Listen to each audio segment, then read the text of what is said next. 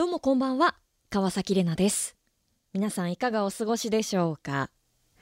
さて、10月ですね。なんか、収録してるの、まあ数日前なんですけども、一気に寒くなったというか、なんかね、私、晩年半袖 OK マンなんですけど、あ、晩年半袖 OK ウーマンなんですけども、小学校の時から。でもさすがにね、ちょっと寒いなって思うような季節になってきて、でもこれぐらいが一番好きかな。秋ってほんと短いのね。だから、ちょっとね、風邪ひかない程度にこの涼しさを味わえたらいいなと思いますけども。えっ、と、今週は結構バタバタしていまして、まあでもね、やることとしてはいつも通りの一週間だったはずなんですけど、あの、ムーブオンのね、月火担当してるんですけど、生放送。それが、芦沢宗人さんが今週お休みを取っていて、ご家庭のご事情で。んで、私一人でとりあえずやるっていうことになって。まあ、それはまあいいんですよ。ムーブオンはいつもやっているからね。で、まあ、それでも、いつも二人で4時間、まあ、月火だから計8時間ですよね。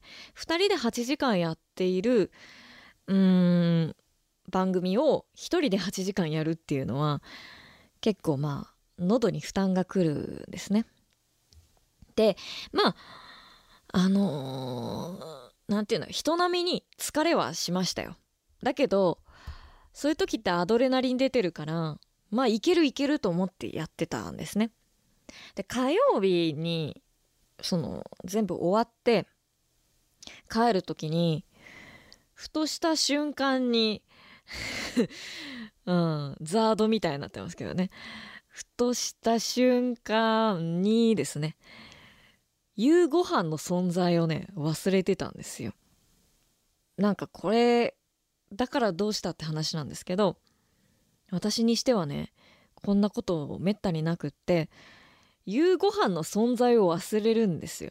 まあ大体皆さん、夕方6時ぐらいになったら、夕飯どうしようかなとか、今日冷蔵庫にあれあったなとか、あの、思うじゃないですか。で、お腹も空いてくるでしょ？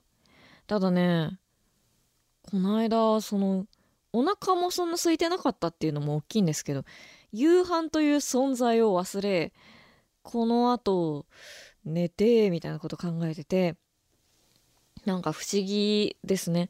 うん、いつもと同じ生活してるはずが、なんか一個ね、大事なものを忘れたような気持ちになりましたけれども、まあまあ食べたんですけどね。結局食べたんですけども。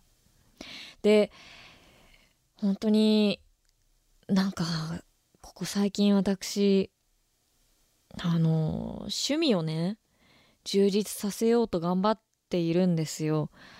で、趣味いっぱいあるんですよ。アイドルも好きだし、映画見たりとかも好きだし、舞台見るのも好きなんですけど、なんかね、ここ最近すごい舞台を見に行っていて、それはあの、自分から舞台たくさん見ようって思ってたのもありますし、なんか偶然、なんかスケジュール見たら舞台の予定いっぱい入ってたみたいなことが結構続いてて、今月とかすごいんですよ。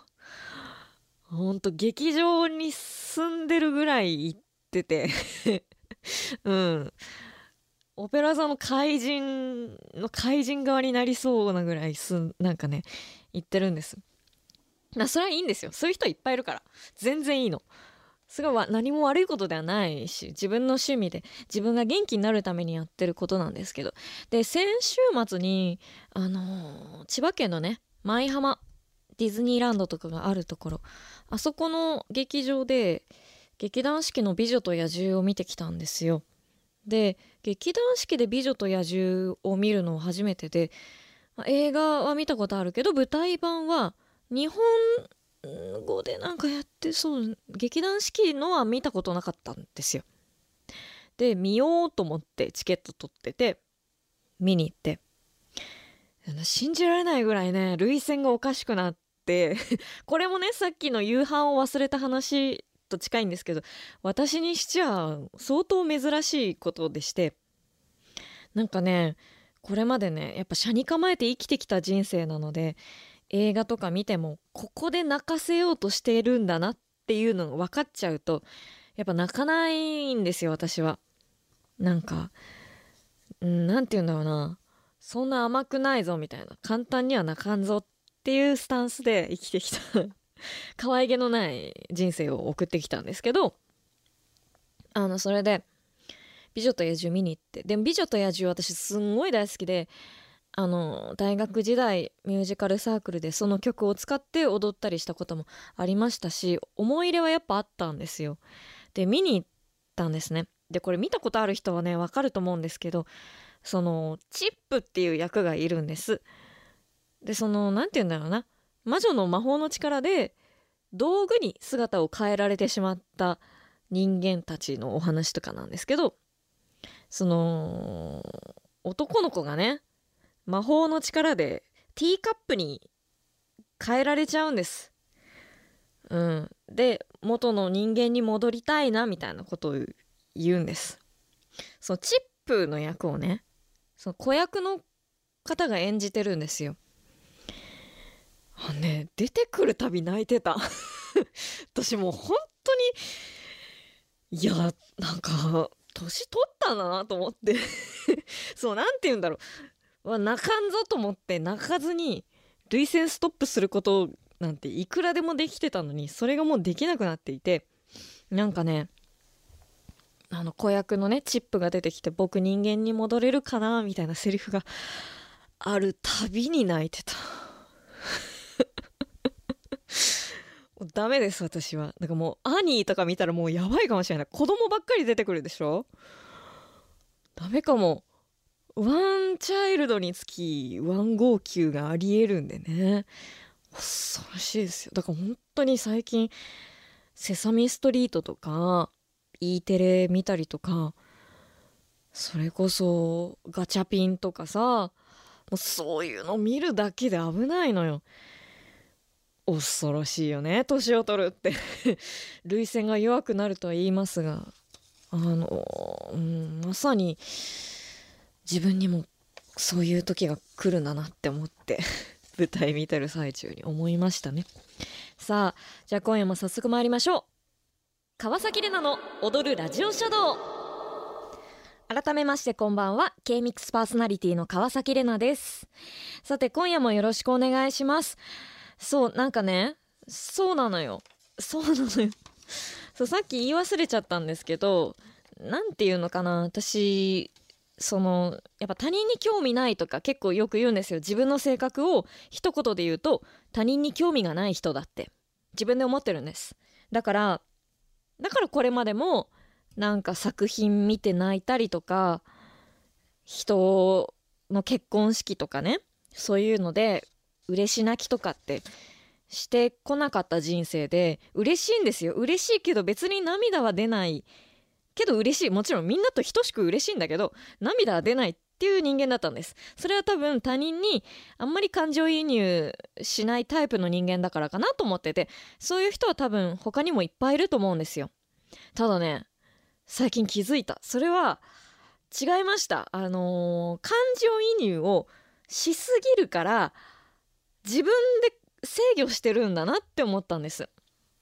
だから最近ほんと何見てもなんかこう涙腺がおかしくなるというか街中でねゆるキャラが手振ってるの見るだけで泣きそうになって 小走りで逃げるみたいなことが最近あって私こんなんだったっけって思ったんですけど多分元から私そういう人間であの感受性は豊かな方だと思うんですよ。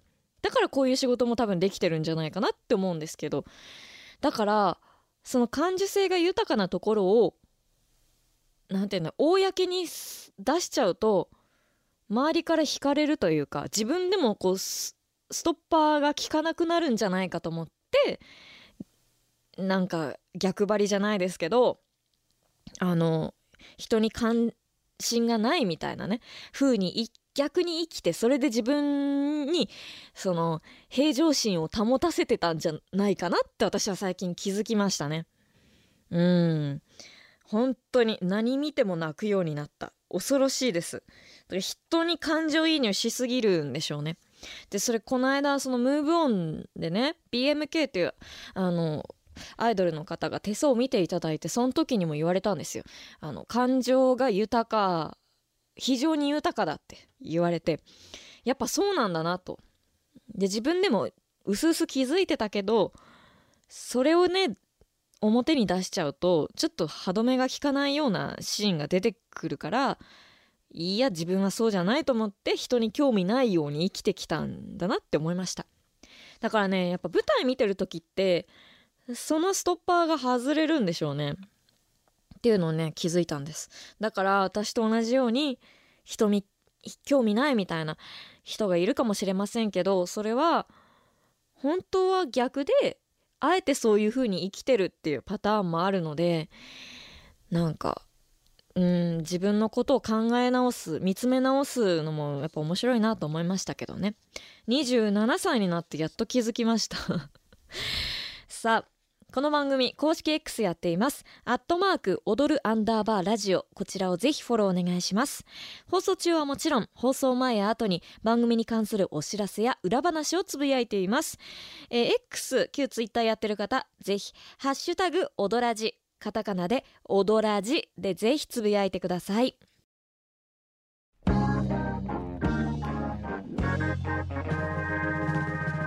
やっぱりいいよな。四つ角はいいよな。川崎レナの踊るラジオシャドウ。大きめに見積もろうよ。うん。大きいことはいいことだ。川崎レナの踊るラジオシャドウ。マウント富士私川崎レナはマウントを取られるのがこの世で一番嫌いです。そこでこのコーナーでは私をイラッとさせるようなマウントを取ったメールを募集します。大きなことからささやかな自慢まで何でも大丈夫です。皆さんからのメールでどんどん煽ってください。さあこのコーナーだいぶ久々ということで皆さんマウント取りたくてしょうがなかったんじゃないですか？どうなんでしょうね。じゃあいきます。ラジオネームプゼロさん。15歳。先日私は半年間貯めていた貯金で欲しかったクッションを買いました。貯めて物を買うのは嬉しいですよね。ザキさん貯金できてますか？いいですね。あ1枚目にはふさわしいですけれども。半年間貯めたお金で欲しかったクッションを買うと。いいですね。15歳らしい。この感じ。ただねお姉さんはねもうかれこれ12年ぐらいかな。貯金しまくってます。ために貯めております。うん。これねやっぱ半年と12年は大きな違いですからね。12年も貯めたらね結構な額になりますよ。クッション以上のものも買えると思いますのでね。そこやっぱりまあ量だとね量で比較するのはちょっと違いますけどもちょっと12年貯めたらまた、うん、メール送ってきてほしいかなって思いますね。続いて えー、グレーメンの音楽隊さん。ザキさんこんばんは。こんばんは。うちの猫金ちゃんのインスタグラムのフォロワー数が1.5万人になりましたよと。えー、これね写真も載せてくださってます。本当に1.5万フォロワーいる。うーん。なるほどね。うーん。私のフォロワー今いくつぐらいあった？2000ぐらいでしたっけ？もうこれで伝わりますか？私数字を気にしない女なんです。自分のインスタグラムのフォロワー数が何人かも把握しておりません。ということはねあんまりこうやっぱね1.5すごいって言ってくれる人もいるかもしれないけどあんまりね1.5に凄みを感じないタイプの人もいるのでね。まあでも猫だからね。そうグレーメンの音楽隊さんが1.5万フォロワーいるんだったらすごいですけど猫のパワーがあるから。これは違うよ。猫はフォロワー数をね本当何倍にも増やしてくれる力があるんですんで。猫ちゃんに感謝してください。続いてキッチョムさん。さきさんこんばんは。こんばんは。ドラゴンクエスト5でなんと念願のモンスターゴーレムが仲間になってくれました。ザキさんはゴーレムを仲間にしたことはありますか？今度はベホマースライムを仲間にしたいと思っています。なるほどね。これはマウントにやっぱなるんですか？ちょっとね私ドラクエわからないのでね。まあちょっとその時点でまずマウント取られてる感じがしますけど。ゴーレムね。ゴーレム。キッチュムさんはゴーレムとお友達なんでしょ？私は何だろうな。ゴーフル？みたいな。ゴーフルだったらお友達よ。薄いお菓子ね。薄いせんべいとせんべいで甘いものをあの上からこうギュッて押して薄くしたゴーフルね。ゴーフレットとも言う私はあっちと友達なので結構いい線いってるんじゃないですか？ベホーマースライムを次は仲間にしたいということでね。ちょっとよくわかんないですね言ってること。スライムだといいの？ちょっとよくわかんないですね。えー、天野日さんちょっとよくわからないでマウント返しをする人、えー、雨の日さんは毎回毎回どうにかマウントを取ろうと一生懸命マウントを考えるんですが結局いつも大したマウントが思いつきません。多分マウントを取る必要がないくらい人生が充実しているっていうことですよね。ザキさんは他人が気にならなくなるくらい、えー、人生充実していますか？してない。ですね。だからこのコーナーやってるっていうね。皆さんにマウント取ってもらってそれマウント返しするっていうコーナーを電波上でやっているという器の小ささよ。本当恥ずかしいよね。いやでももう何も気にならなくなる日はやっぱ来るんでしょうかね。うーん。まあそうだな。ちょっとね難しいです。雨の日さんは多分人生経験があるからこそってことでしょ。むずいな。私ちょっとこれに関してはね負けましたね。だってこんなコーナーやってるからね。だからもうマウントをエンタメ化できるという器の広さが私にあります。ってことじゃないですか。最後に大体 OK ですさん。先日生の天霊ミオンさんをお見かけしました。まさに時が止まるような別次元の美しさでした。ザキさんは天霊さんにお会いしたことありますか？ザキさんが宝塚好きと言ってもあんまりそんな機会ないですよね。これね残念ながらすいませんね。毎週会ってます。今日もこの後会います。直接。密室で番組撮ってます。いいでしょう。いやーガラスの向こうからですもんね。きっと皆さん見るとしたら天霊さんをね。ガラスの内側で見てます。はいマウント返しできましたよ。器小さいですね。さあこんな感じで私川崎玲奈をイラッとさせるようなマウントを取ったメールお送りください。以上マウント富士のコーナーでしたうん焦げちゃって悲しいの？悔しい。レナちゃん泣かない。レナちゃん泣かないの。まだ食べれるよ。焦げたとこ取って食べよいらない。炭になってるもん。ああ炭になってる。ごめんね。うん全然大丈夫。4000度で焼いちゃった。ごめんね。大丈夫。ああレナちゃん大丈夫だよ。ごめんレナちゃん大丈夫。レナちゃん悪くないから。美味しくなかった。ごめん。全然いいの。美味しくなかったの。全然いいの。一緒に焼く？また。うん。また一緒に焼くし一緒に食べる。だから泣かないで。さて。今日のつかみジングルはラジオネームぼっちーさんからいただきました。ありがとうございます。これねあの皆さんちょっとねわからないという方はいたら申し訳ないんですけれども結構最近巷で話題になっているものがありましてそれが犬系彼女っていうねものなんです。あれ YouTube かな？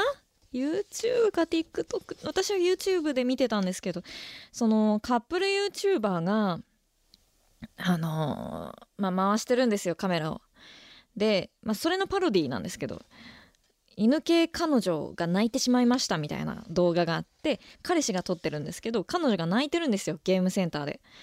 でなんか友達にプレゼントしようと思っていたぬいぐるみをえっとクレーンゲームで取ろうと思ったけど取れなくて4,000円もかけたのに取れなくて泣いちゃってるっていう彼女がなんか犬系彼女だみたいな感じで彼氏が動画アップしてたんですけどこれ犬系かっていう ことで世間で話題になってたっていう動画があるんです。これあの「オドラジ」の X の方でもちょっと拡散しますね。あの本来の方を。それのパロディで強火系彼女の台本を送っていただきました。私爆笑しちゃったよこれ。面白くて。いやそこ来るかと思ってね。いやーでもね。うん。まあこれね見た人しかわからないんですけどこう言って盲目なんだなって思いました。うん。思ったかな。そうそうそう。はい。ということであの違うんです。恋は盲目とかじゃなくてつかみジングルのコーナーなんです。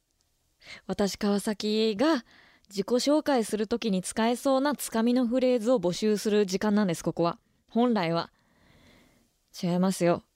なんかちゃんとしたフォーマルな前工場みたいなやつでいいんですよ。もういいのよ。ごめんとかい。い4000度で焼いちゃった。ごめんね。とか。厨房かよっていうね本当に。面白いですね。面白いですねじゃなくてそのつかみジングルを募集してるんです。つかみのフレーズを送ってください。こんなんじゃなくていいんです。シンプルでいいんです。私が自己紹介の時に使えそうな文章でいいんですよ。ぜひ来週こそはちゃんと送っていただきたいと思います。はいということでじゃあ普通のお便りいきましょうか。そうですね。どうしよっかな。なんか。なんか。あのね何からいこうかな。じゃあてそうですね。あのちょっと前に頂いてたんですけどスラッシュアッパーさんが以前とある番組でマキムーが牧村さんですねアナウンサーの K-MIX の入社試験でイントロクイズがあったという話をしていました。ザキさんの時はあったんでしょうか。これ質問ですね K-MIX の入社試験にイントロクイズがあったというお話ですがありましたこれ。この話皆さんにしたことありましたっけ？なんかあんま言っちゃいけなかったのかな？そうでもないですよね。でもねあったんですよ。イントロクイズをまあだから聞いてイントロ10秒。アーティスト名と曲名を書くっていう筆記試験がありましたね。覚えてますよで事前にイントロクイズやりますって言われたから私その時ねあのー方角に疎くてで私ともう2人その試験を受ける子がいてその2人がなんか米津玄師がどうのこうのみたいな雑談で喋っててその2人が。で私わー米津わかんないと思ってこれやばいなと思ってその日の夜 なんかビルボードランキング1位から100位みたいな今年のビルボードみたいな。そういう動画を全部見て1位から100位まで全部聞いて 挑みましたね。そしたらねやっぱ分かった。大体。まあうんでもねどうやろう。そのサビの部分じゃなくてイントロだからね。歌い出してない曲とかもあるわけ。本当に分かんなかった曲もありましたけどでもやっぱ予習してった回はあったなって思いましたね。どうなんでしょうね。今後もやるのかな。あとはえー、っとどうしようかな。仮面じゃないライダーさん。え先週の「オドラジ」でディズニーランドの話をしていましたが自分も今月妻とディズニーランドに行きます。どのアトラクションに行こうかとか夜のパレードまで見ようとかいろいろ計画を立てています。自分は実に28年ぶりに行くということで今から楽しみで夜も6時間半しか眠れません。過去通常通りの睡眠時間です。ところでレナさんに聞きたいことがあります。知り合いや自分へのお土産を下調べして大体の目星をつけているんですが職場に持っていくお菓子をどれにしようか迷っています。何かレナさんのおすすめのお菓子とかがあれば教えてください。ありがとうございます。そっか。いいですね。楽しそう。ランドね。おあの泊まりで行くんですかね。日帰りなのかな。でも夜のパレードまで見ようだからきっとその日は泊まるのかな。っていうのはねその夜帰りしなにお土産屋さんに行くとものすごい混んでるんですよ。本当に満員電車みたいな。で買えないことはないんです全然。だけどうーんだったら落ち着いてみたいなって私は思うんですね。だからもし仮面じゃないライダーさんと奥様が日帰りで行く場合だったらちょっと夕方ぐらいちょっと早めの段階でお土産買っといた方が気が楽ですね。混んでないしいっぱい見れるし。でも別に時間気にしないし夜荷物ね大変だから一番最後に買おうと思うんだったら全然大丈夫です。全然。それだったらあのちょっと混んでますけどお店。あの夜買っていただきたいんですけどもそうですね。職場に持っていくお菓子か。うーん。でも今40周年なのでディズニーリゾートが。今年いっぱいかな？だから40周年に関するお菓子とか結構あるんですよ。40って書いてあるとか。それは私はねもらったら嬉しいかな。今年限定ですし。でまあちょっとそれとは別でディズニーランドのお土産として結構有名なのはチョコクランチですね。うん。チョコクランチサクサクしたチョコレートのクランチ。あれは結構昔から売っててかつうん必ず美味しいし多分ディズニー側も結構ね研究して美味しくしてるらしいのでチョコクランチは。あのー、クランチ系のお菓子とかは間違いないと思いますよ。いいですね。ランドか。いいなランド。行きたい。私最近 C に行ったんでね。ランドも行きたいんですよ。あとどうしようかな。富士宮は夜の7時3えー、っとですね。先日ムーブオン。えーと、ビュースタ静岡ノアで公開生放送されているので観覧に行ってレナちゃんに会える機会が増えて嬉しい限りですと来てくださってますね。ありがとうございます。観覧に行った時スタジオの中の動きを見るのも好きで、えー、ディレクターの島貫さんは座ってニコニコしているだけとか それ以外にもやってますけどねもちろん。AD ちゃんがメッセージを持ってくる様子とかいろいろ気になります。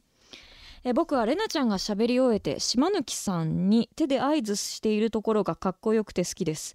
あれも Q と呼ぶのでしょうか。また会いに行ってレナちゃんに見とれたいと思います。ありがとうございます。ありがとうございます。末永く。えっとそうですね。あの Q っていうのがあるんですよ。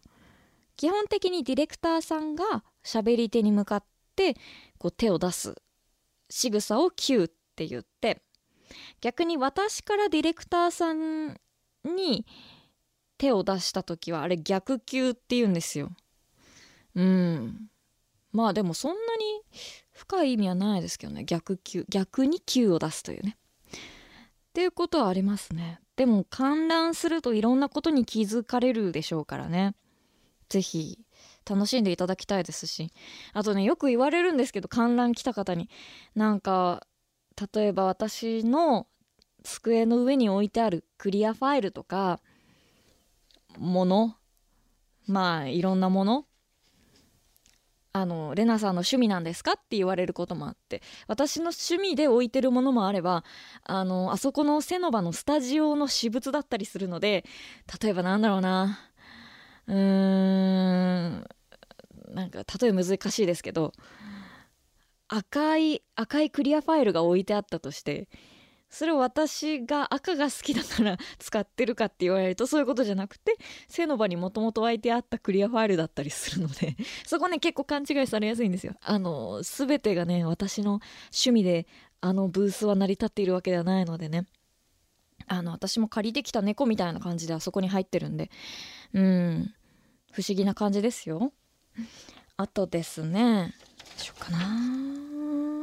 なんか読むそうですね読むか悩んだんですけどもでもせっかくいただいてなんかスルーもしたくないので、えー読みますとザキエブリウェアさん。普通歌でね。悩みがありますと。娘の自傷行為の傷跡を発見したのですと。本人が言うには歴史と公民の成績が上がらないからとのことです。こちらとしては休みの日など起きている時間の9割をスマホを見て過ごす彼女ですがそれでもこの辺りの進学校には無理なく入れる成績なのであまり口うるさくも言っていないつもりでした。あまりにも手のかからない子なので油断しすぎたんでしょうか。完璧主義なところがあるところは知っていましたが自分を傷つけるほどとは。今よりもさらに頑張らなくてもいいよということはイコール一生うちでただ飯食わせてやるよということになってしまうのでそう言ってあげることも間違っている気がします。頑張りたいけど頑張れない。それはわかります。しかし自分を傷つけるほど頑張らなくてもほどほどの学校には行ける。なのに彼女は自分が許せない。そんな感じです。女性であり若いザキさんには彼女の心理状態理解できるんでしょうかと。これね。結構センシティブなお話ですけどそうですね。娘さんと一応私も年が近い方だと思うので何か力になれたらなと思うんですけど。そうですね。だから自傷行為ってことだからまあ例えば傷つけたりとか切ったりとか手とかをねしていたのかなと思うんですけども。うーん。なんかねいくつか理由はあると思うんですよ。本当に歴史と公民の成績が上がらないからなのかもしかしたら別の理由があってそれを適当に言い訳してるかもしれないしでもね私的には本当にその成績が上がらないっていうことでちょっと一時的に気分がガッてカッてなってやってしまったっていうことかなって思うんですよ。だから素直に娘さんを信じていただきたいですし私もそれぐらいの年齢の時やっぱりその気持ちがすごいわかるというかやっぱり世界が狭く感じるので自分のできないことばかりに目がいって自分の価値に気づけない時期ってやっぱあるんですよ。自己肯定感がこう地に落ちるというかね。そういう瞬間がやっぱり学生時代ってあったりするんですよ。でうーんそうだな。ちょっとね私専門家じゃないから100%の答えは出せないんですけどでもやっぱり必ずやっていただきたいのはザキ・エブリウェアさん、まあ、お父様としてね話を聞くことかなって思うんですよ。うん本当の理由があったとしたらやっぱ話聞かないと聞けないしもしかしたら単なる傷？普通になんか傷つけなんか自己的な感じでね切っちゃったぐらいのことをわざと大げさに言ってるだけかもしれないしそれってやっぱ話してみないとわからないと思うのでラフな感じでもいいからなんか最近どうなのじゃないですけど成績のこと気になってるのとかお話をするっていうことですかね。でもやっぱね決めつけが一番良くないと思いますよ。うん。だから頑張らなくていいよっていうのも難しいですしねそれはなんか相手に対して頑張りすぎているっていう決めつけになっちゃうかもしれないしもっと頑張ってって言った方が頑張れる娘さんかもしれないのでまずは話を聞いてそれに合わせて背中を押してあげるというかやっぱり大事な体だからあのうんやっぱりそういう時期はあるけれども一時の感情でねガッてなるのは。けどまあね一生ものの体ですからそれに傷つけないでほしいっていうのはまあおいおいゆっくり伝えていった方がいいんじゃないですか？話を聞くっていうことですね。多分ねお話聞いてほしいって思いますよ娘さんからしても。反抗期だったとしてもでもやっぱりあの一番近くで自分のこと知ってて相談乗ってくれて助けてくれる。でやっぱ親だと思うのでうん友達に相談するのとはやっぱ訳が違うんですよ。助けてくれるってっていう意味ではやっぱ親って一番、うん、自分の中で大きな存在なので娘さんからしたら。やっぱりねなんか一緒にご飯行くでもさなんか夕飯食べてる時でもうん焦らずにゆっくり聞くことじゃないですか？お話をね。難しいですよね。そういう日もあったなと思い返せるようなね出来事であってほしいですけれどもやっぱね親としては不安になりますよね。なんか全然力になれてない気がしますけどまた何か教えてください。さて普通のお便りいつでもお待ちしています。感想質問最近あったことなど何でも教えてください。さてお知らせの後は「I love オドラジ」のコーナーです。あの希望の光が君にも見えるかい？すごい。ドリームがドリームが。ドリームがすごい。川崎レナの踊るラジオシャドウ。I love オドラジのコーナー。皆さんオドラジが好きですか？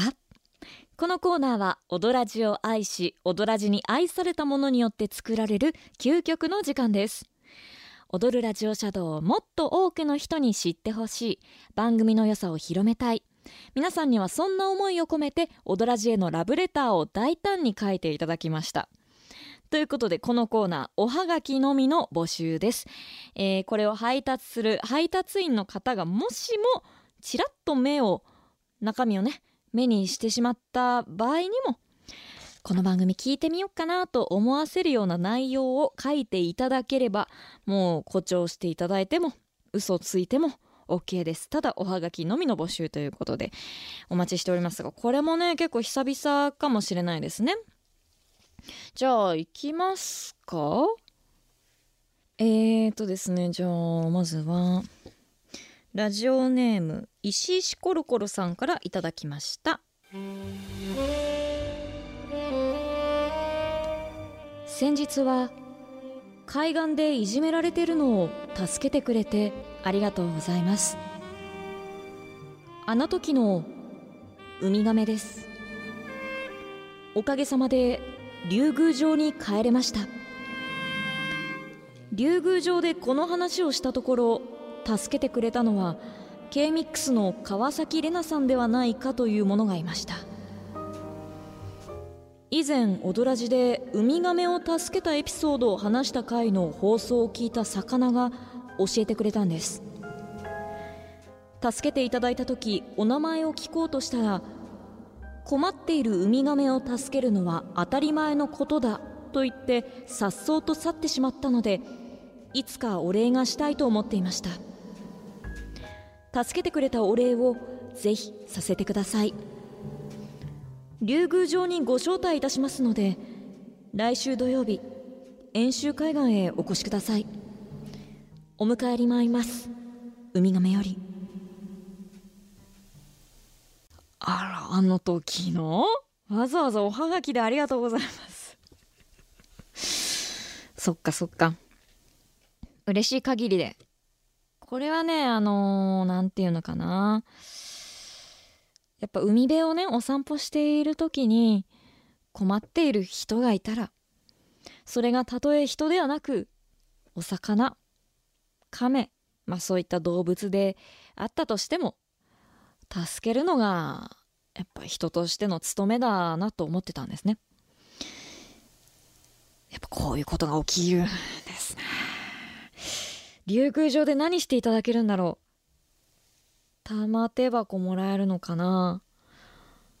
玉手箱どうしよう。じゃあ竜宮城でもし玉手箱をいただけたとしたら翌週の放送の収録の時にあの何、ー、て言うんだろうな。開封動画じゃないですけど収録中に玉手箱を開けてみて皆さんと中身を共有したいなと思ってますんでね。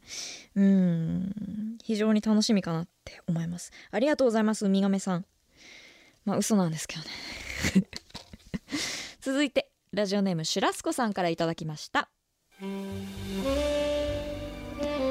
川崎レナの踊るラジオシャドウ。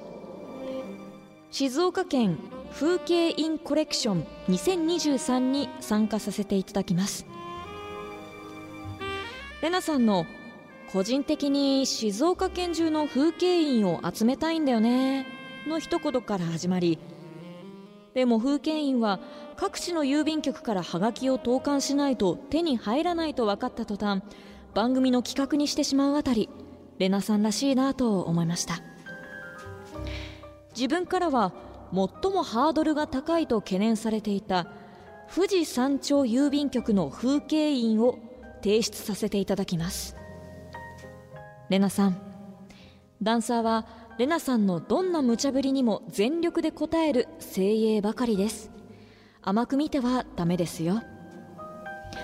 このチャレンジ達成後にはレナさんが直々に各郵便局を訪問しお礼として踊らじステッカーの配布と壁にサインさせてもらえるか交渉して回るという約束。忘れてないですよね。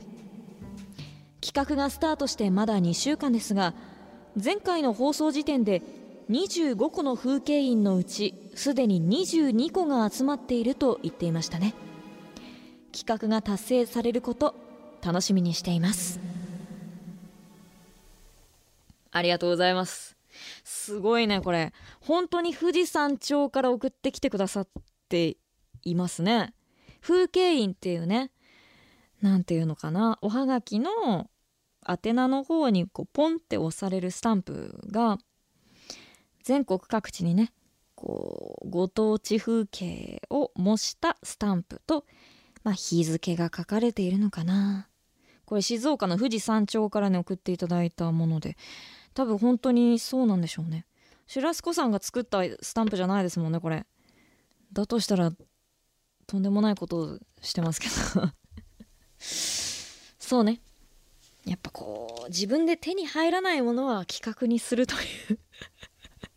ラジオってそういうとこあるよね。うん。誰かにやってもらおうとしている感じがねちょっとこすいなと思いますけどもね。さああのー、一応言うとその企画はやっておりません。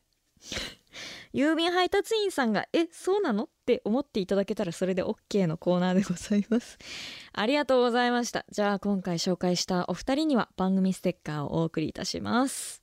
川崎レナの川崎レナの踊るラジオシャドウ。川崎レナの。踊るラジオシャドウあっという間にエンディングのお時間です。さて今夜もありがとうございましたでは先にお知らせです。この番組では皆さんからのメールを募集しています。普通のお便りそして私川崎をイラッとさせるマウントを取ったメールを募集するマウント富士。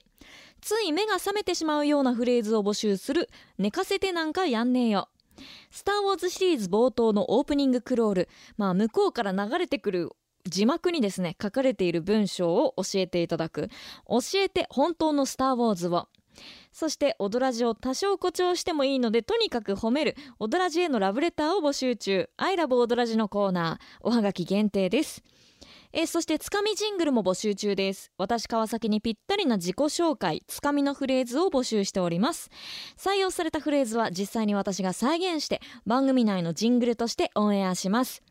そして来週10月14日土曜日の放送なんですがえー、さっきね告知しました放題し放題。お題曲は BTS ダイナマイトそしてえー、とたまにお送りしているエッフェル青山さんとの箱番組「ザ・裏ベスト10」こちらもちょっとミニコーナーですが挟まれておりますのでぜひ楽しみにしていてください。普通のお便りもお待ちしています。